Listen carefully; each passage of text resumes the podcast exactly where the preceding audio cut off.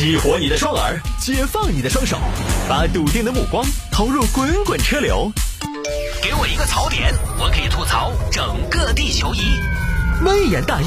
换种方式纵横网络江湖。来喽，欢迎各位继续回到今天的微言大义。接着往下面一条来聊，有听众朋友说摆一下这个这个事情，就是字节跳动取消大小周，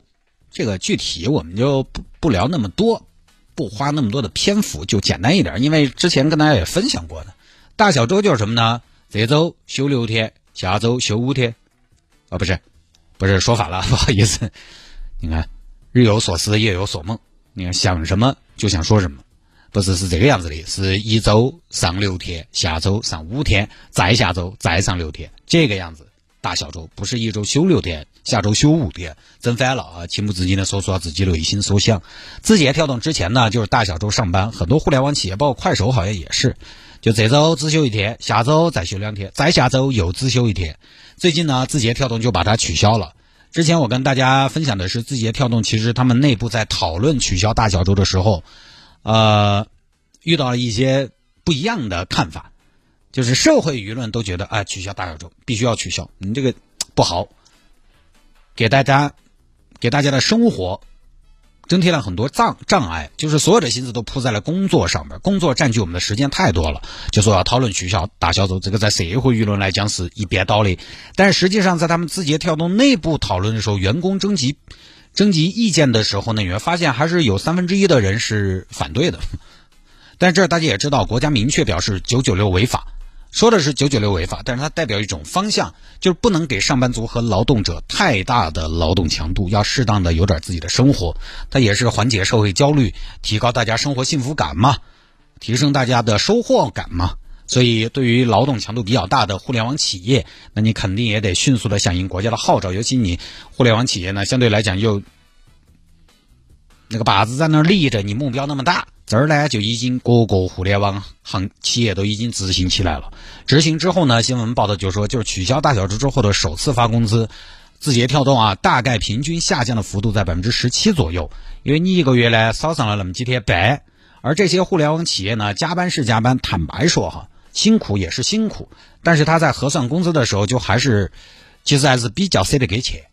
有很多员工在谈薪资的时候，就是谈的按大小周来上班是什么收入。那现在取消了，工资自然也就降了。一般的岗位也还好，据说研发岗位降的数字要多一些，因为研发岗他们收入本来就高。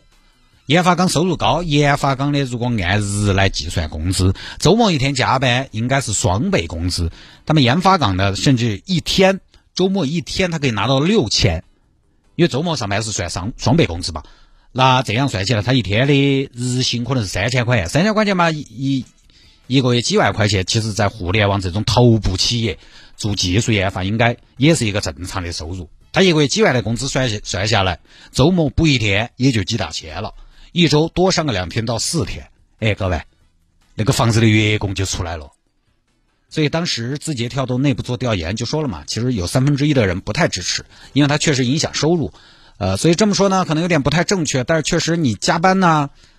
在目前呢，你如果能真的把钱给够，很多人其实他愿意自愿加班。那接下来涉及到很多问题，就是不加班了，工作量变不变？工作量不变，那加班是不是就换一种形式存在？所以这个问题它是个系统性的问题，它需要解决的东西很多。像字节这种互联网企业，它强度大，但是收入高，很多员工其实有这个需求，而这个需求又来自于哪儿？其实来自于大家对于挣钱的执念，对吧？对于挣钱的执念又从哪儿来？这就是就是需要个什么呢？需要个安全感。这个可能收音机前的各位所谓的城市中产的朋友应该有一些有一些小感触。就这个东西，他焦虑，他没得安全感。就这些年吧。现在还好，前些年资产价格越来越高，我就说，我记得我买房的那一年，二零一七年，我当时算了一笔账，我的收入年收入一分不花，我大概可能五年多可以买那套房子。今年我再算，我基本上需要七年，就我这两年收入还略有上涨，那你说你也努力呀，头发都熬白了，跑啊跑，结果呢离目标越来越远，你能有多少安全感？所以过去这些年这个样子的房价涨幅，你手里边没有几大套房子，一般普通老百姓你能岁月静好？对很多朋友来说那是心大，吧？这个一方面是个人欲望，但是另一方面这个又是人之常情，所以这个是一个需要综合治理、全面建设的系统工程。你比如说，现在国家对住房、教育、互联网垄断下重手，对于一夜暴富这个心态进行纠偏，我觉得这个就是一个系统治理的开始，来得很猛。但是转变观念还需要假以时日，也需要壮士断腕。同时呢，你看这个它的难点在于，还需要保持一定的经济增速，增强国际竞争力，这个就很复杂。就如果大家可能相对放松一些，也能过得还比较有安全感，让大家看到效果。我觉得这样才能从根本上杜绝加班。没有人愿意加班。但加班不是挣钱吗？那如果不用那么多钱也还可以，算哪 个也不回来，就不说了。大周末的跟大家说加班，不聊这些不愉快的事情啊。